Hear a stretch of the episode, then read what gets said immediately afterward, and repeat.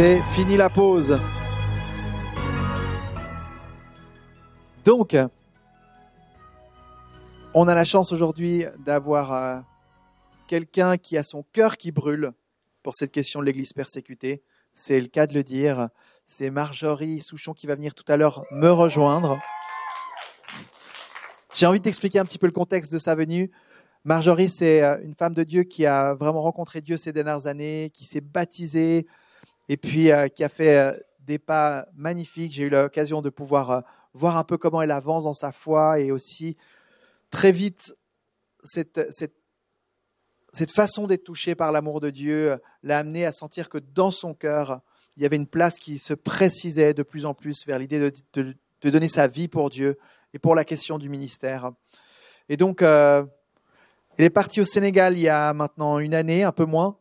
Elle a fait six mois là-bas et où elle a laissé cette question de la mission aussi euh, vraiment trotter dans sa tête. On a eu l'occasion d'échanger plusieurs fois à ce sujet. Elle est revenue en Suisse à l'été. Et puis, euh, depuis, il y a d'autres choses qui commencent à se préciser, toujours avec cette idée de, de voir la foi qui, qui dépasse les frontières et qui va jusqu'aux extrémités de la terre pour amener cette bonne nouvelle et construire le royaume de Dieu. Et là, depuis quelques mois, elle me parle énormément de cet enjeu, de la question des chrétiens persécutés. Et c'est vrai, je trouve qu'on n'en parle pas assez. Je pense qu'il y a beaucoup de choses à, entendre et à apprendre et à vivre. Et c'est ce qu'elle nous propose de, de, faire ensemble aujourd'hui, durant ce temps de célébration spécial qu'on dédie à l'Église persécutée. Alors, Marjorie, viens me rejoindre et mets le feu dans cette salle. Bonjour à tous. Alors, quand on... Vous m'entendez? Ah, bon alors ça va. Euh, quand on louait tout à l'heure, il y avait cette parole, on prend l'autorité que Jésus nous donne. Et je me disais, hey, est-ce qu'on sait quelle autorité on a ici? À ICF Est-ce que vous savez l'autorité, le pouvoir que vous avez? Alors, alors qu'on va parler de cette question de l'Église persécutée, je vous propose qu'on commence avec un moment de prière. Seigneur, nous te remettons cet instant nous te remettons cette célébration. Que ton esprit descende d'ici et nous conduise. Que tu puisses toucher nos cœurs par rapport à l'Église persécutée. Que tu puisses tourner nos regards pour voir nos frères, nos sœurs, comme toi tu les vois, et que tu nous connectes avec eux dans un cœur, un cœur sincère. Dans le nom de Jésus. Amen. Le titre de mon message aujourd'hui, c'est Honorons l'Église victorieuse. Je vais sortir mes notes.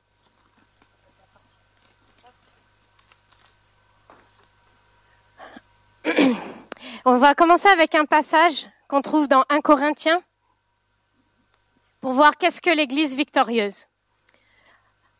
En effet, le corps n'a pas qu'une seule partie, il en a plusieurs. Le pied peut dire, moi je ne suis pas une main, donc je ne fais pas partie du corps. Pourtant, il fait quand même partie du corps. L'oreille peut dire, je ne suis pas un œil, donc je ne fais pas partie du corps. Pourtant, elle fait quand même partie du corps. Si dans le corps il n'y avait que les yeux, comment pourrait-on entendre? S'il n'y avait que les oreilles, comment pourrait-on sentir les odeurs? Mais Dieu a placé chaque partie dans le corps, comme il l'a voulu. Si l'ensemble se compose d'une seule partie, il n'y a pas de corps. Il y a donc plusieurs parties, mais un seul corps. Et ce passage de Corinthiens nous montre Qu'est-ce que c'est qu'une église? Une église, ce sont des groupes de chrétiens. Ça commence à deux. Ça peut aller jusqu'à des milliers pour des méga churches qui se rassemblent et qui se disent on tourne nos regards vers Dieu, on tourne nos regards vers Jésus. Et ça prend plein de formes. Ça peut être des méga churches qui remplissent des stades entiers pour louer le Seigneur.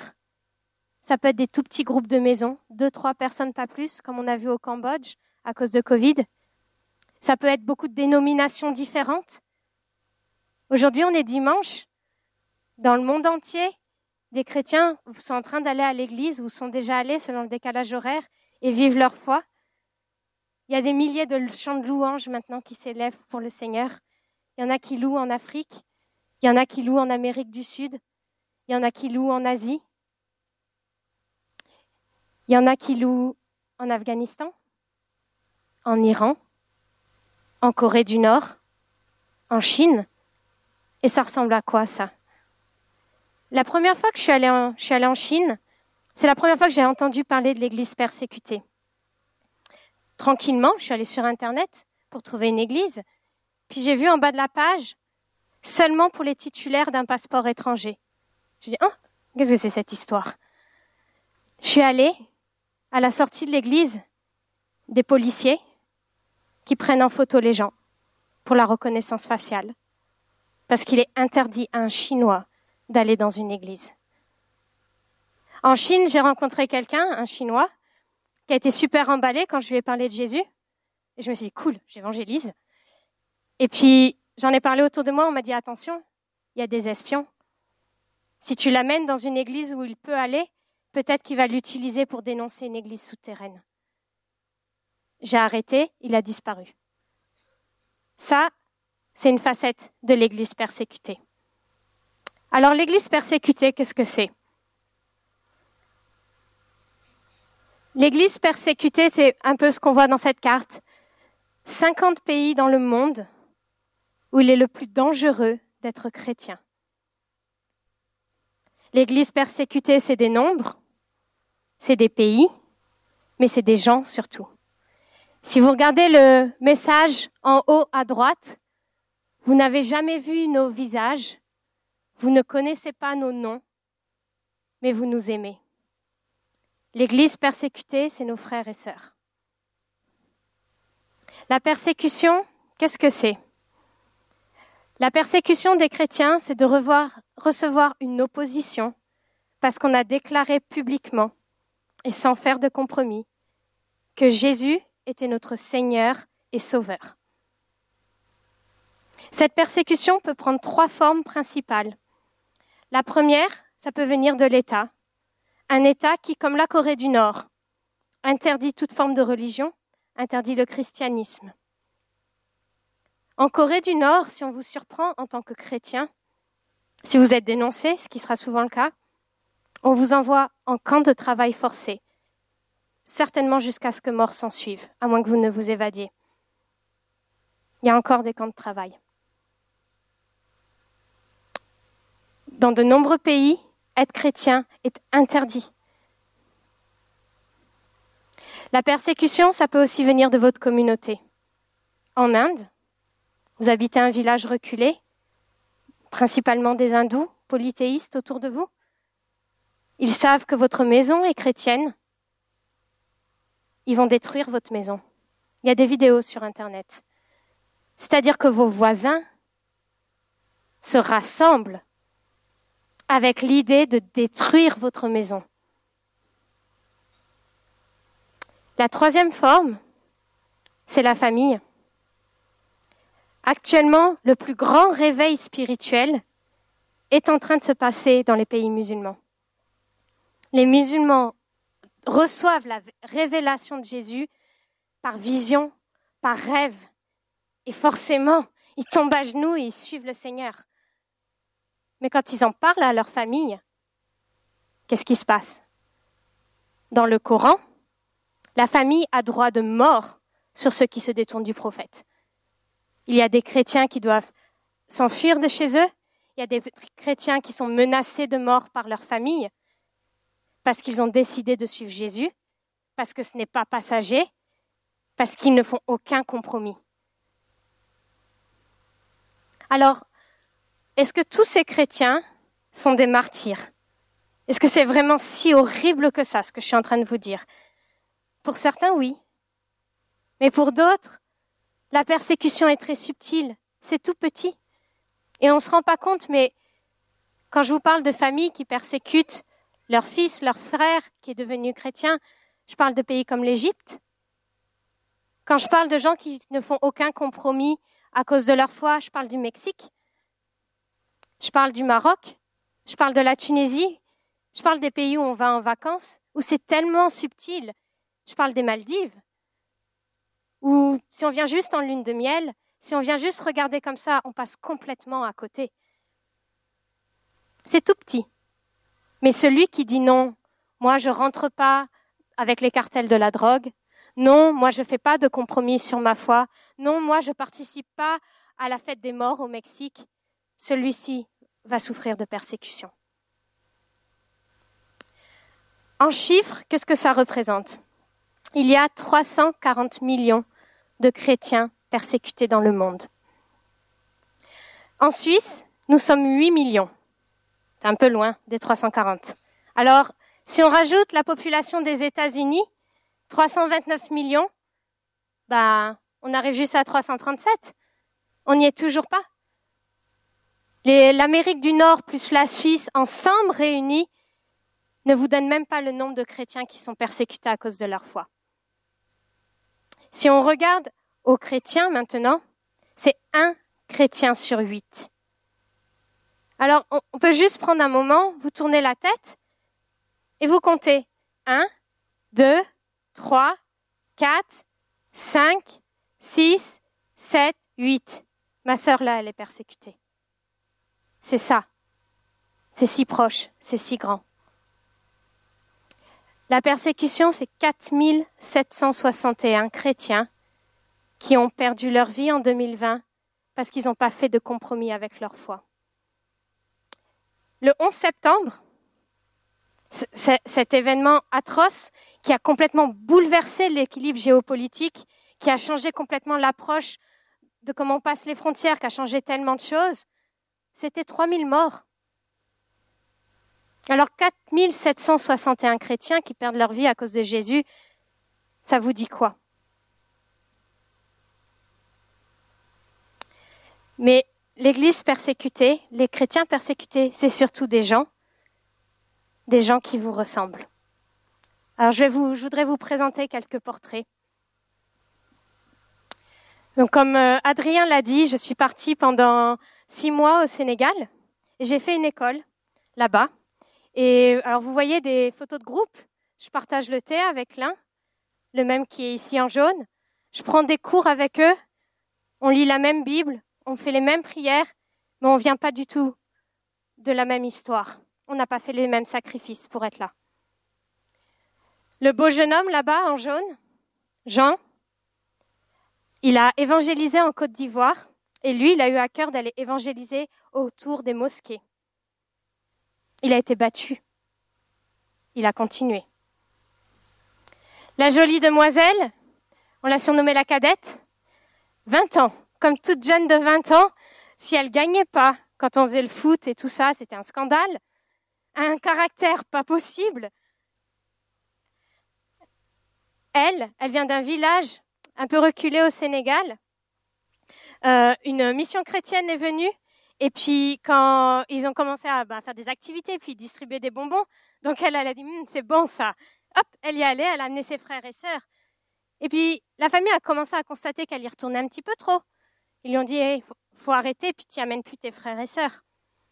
Et elle, elle a dit, ses frères et sœurs, c'est bon ce qui se passe là-bas. On y retourne. Quand le père a remarqué qu'elle désobéissait, il est rentré dans une rage tellement folle qu'elle a pris peur, qu'elle a fugué de chez elle pendant plusieurs semaines. Celui avec les bras ouverts comme ça, je l'ai surnommé, c'est mon fils. Et il a été élevé en Guinée-Bissau. Et sa famille l'a vendu à des marabouts. Il est tombé malade, il a été abandonné, il a été recueilli par une mission chrétienne, et bien sûr, il s'est converti. Quand il est retourné dans sa famille, quelques années plus tard, qu'il a expliqué qu'il s'était converti, sa famille a essayé de l'empoisonner. Il s'est levé le lendemain matin, sa mère l'a regardé, elle a dit, mais pourquoi tu es encore en vie La belle demoiselle là-bas, en jaune, avec le sourire de star, c'était notre maman là-bas, une couturière incroyable, l'une des plus grosses travailleuses de notre école, un courage pas possible. Mais elle, elle vient d'une famille qui se déclare chrétienne. Et puis, euh, la famille et quelques membres sont tombés malades. Ils sont allés chez le marabout, qui leur a donné une potion. Toute la famille a bu, quand ça est venu à son tour, elle a dit non, moi je bois pas ça, je crois juste en Jésus. Sa famille l'a battu. Mais le titre de mon message, c'était l'Église victorieuse. Alors, où est-ce que je suis en train de vous amener là, avec tous ces chiffres, tous ces destins si choquants? En fait, je vais vous montrer ce que ces gens sont devenus et où ils en sont aujourd'hui. La maman, avec son sourire de star, elle, est, elle a un don incroyable avec les enfants. Et actuellement, elle est missionnaire dans un village du Sénégal où elle évangélise avec la langue des signes pour les sourds et muets. En vert, notre petite cadette là-haut, elle est en train d'évangéliser. Et quand on est parti dans les villages au Sénégal, on est allé dans son village et c'est elle qui a ouvert toutes les portes des maisons où on a pu aller évangéliser. Et mon fils là-haut, si beau, il prêche. Il sait pas lire, il sait pas écrire, mais il amène une audience pendant une heure dans un prêche. Ça, c'est l'Église persécutée. Alors, là où je veux vous amener, c'est que on a toujours une image assez malheureuse, que l'Église persécutée, c'est une Église malheureuse. Mais non, c'est une Église qui vit dans la paix parce qu'ils sont sans compromis et qui sont droits dans leur foi avec Dieu. Ils ont la paix, au-delà des circonstances. On pense que c'est une Église triste, mais pas du tout. C'est une Église de louange, c'est une Église de prière, c'est une Église de miracle. Pour ceux qui, connaissent ce passage des actes, Paul est en prison et puis les, les portes de la prison s'ouvrent. Mais qu'est-ce que faisait Paul? Il louait. Il louait où? En prison. C'est là que les miracles arrivent. On pense que c'est une église écrasée, mais c'est une église courageuse. C'est une église qui a un impact incroyable. La Chine est le pays qui compte le plus de chrétiens au monde. On pense que c'est une église oubliée, et notamment oubliée de Dieu, mais si vous lisez les évangiles, que vous enlevez toutes les pages sur la persécution, il vous restera pas grand-chose en fait à lire. C'est au cœur de l'évangile et dans le cœur de Dieu.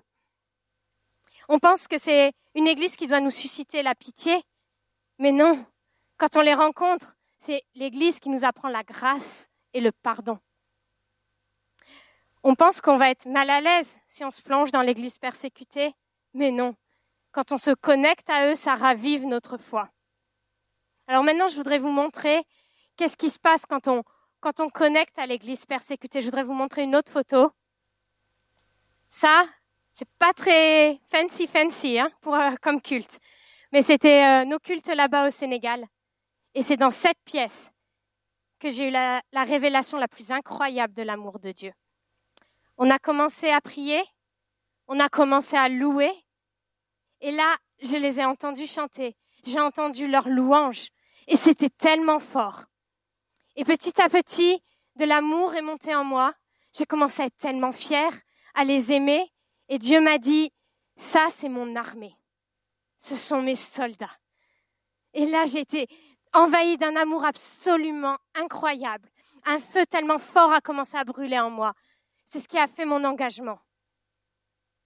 Alors maintenant, là où je veux vous amener, c'est si on, avait si on poursuit le passage de Corinthiens, il dit quand un membre souffre, le corps souffre tout entier. Et c'est vrai, si je me tape le petit doigt, bah, je vais avoir tellement mal que mon corps entier va avoir mal.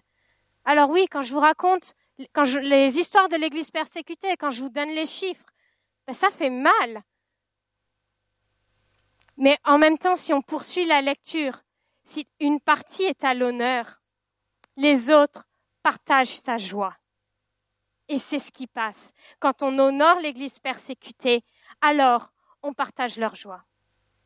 Ce que je veux que vous reteniez aujourd'hui, c'est que l'Église persécutée, ce n'est pas une Église misérable. C'est une Église inspirante, audacieuse, victorieuse. Que la victoire, qu'un chrétien victorieux, ce n'est pas un chrétien qui prie au coin des rues, qui brille, qui étale sa voix, non.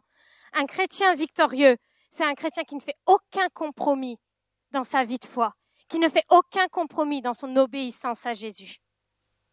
Et que se réjouir, c'est en honorant, c'est en priant, et c'est en déclarant des miracles. C'est là qu'on se réjouit vraiment. Ce matin, on est le dimanche de l'église persécutée. Euh, dans l'autre célébration, je pense qu'on était 60. Là, ça doit être à peu près pareil. Qu'est-ce que vous croyez qui va se passer quand on va se lever? 120 personnes vont prier pour l'Église persécutée. Dans le monde entier, en ce moment, des chrétiens sont en train de prier pour l'Église persécutée. Vous croyez que ça résonne comment spirituellement? Quel impact est-ce qu'on vous croyez qu'on va avoir quand nous, on va se lever? On va faire trembler les ténèbres. Alors maintenant, je vous propose de vous lever et on va prier. Si vous ne savez pas où commencer, commençons juste par les pays que je vous ai donnés. Commençons à penser à la Corée du Nord. Commençons à penser à l'Afghanistan. Commençons à penser aussi à l'Iran où il y a ce réveil incroyable de chrétiens d'arrière-plan musulmans. Pensez aux communautés, au voisinage, à ceux qui sont dans des villages reculés et qui maintenant voient leurs propres voisins menacer leur vie parce qu'ils ont décidé que leur maison était une maison qui servait l'Éternel. Pensez aux chrétiens déchirés parce qu'ils ont fait le choix de Jésus, parce qu'ils adorent Jésus de tout leur cœur, mais que la famille qui les a élevés, la famille qu'ils aiment de tout leur cœur, les rejette maintenant. Pensez à cette tension dans leur cœur. Pensez maintenant à ceux peut-être qui, qui sont en prison, aux femmes qui ont été agressées.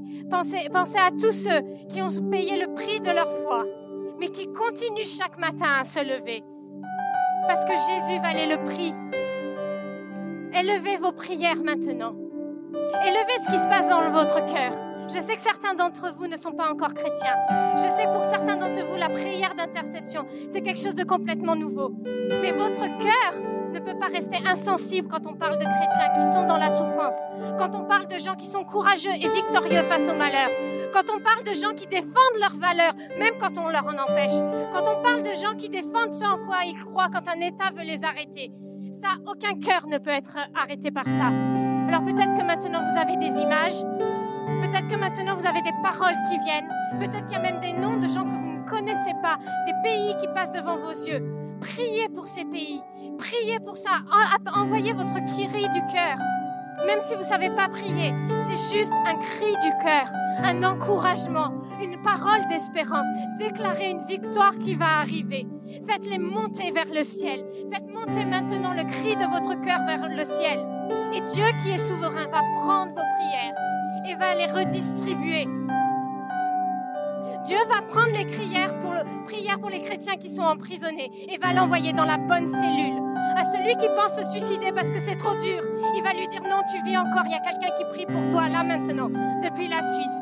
À celui qui pense renoncer parce qu'il ne peut pas déshonorer sa famille à cause de sa voix, il va lui dire non, accroche-toi, j'ai un plan de conversion pour ta famille, il passera par toi à celui qui, commence à n'en peut plus en pouvoir parce que son village entier le rejette, parce que son village se moque de lui, parce qu'il n'a plus sa place dans les places du village.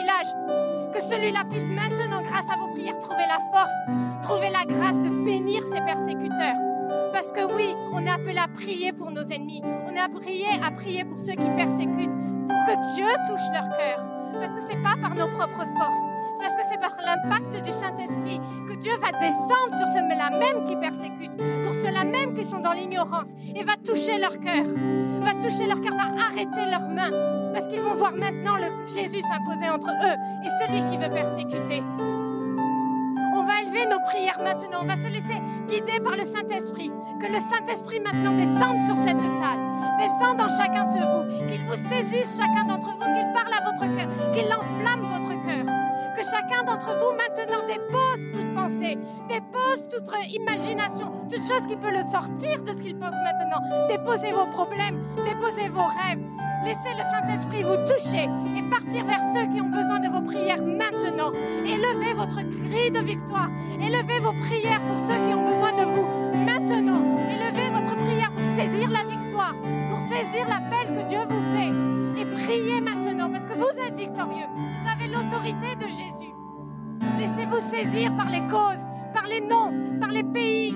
Priez pour l'espoir, pour l'espérance, pour la victoire, pour le témoignage, pour ceux qui sont appelés à être sel et lumière, pour ceux qui continuent à évangéliser au péril de leur vie, pour ceux qui sont appelés à rester en Afghanistan maintenant. Priez pour eux, qu'ils soient renouvelés, que la provision de Dieu vienne sur eux. Prenez ces sujets de prière et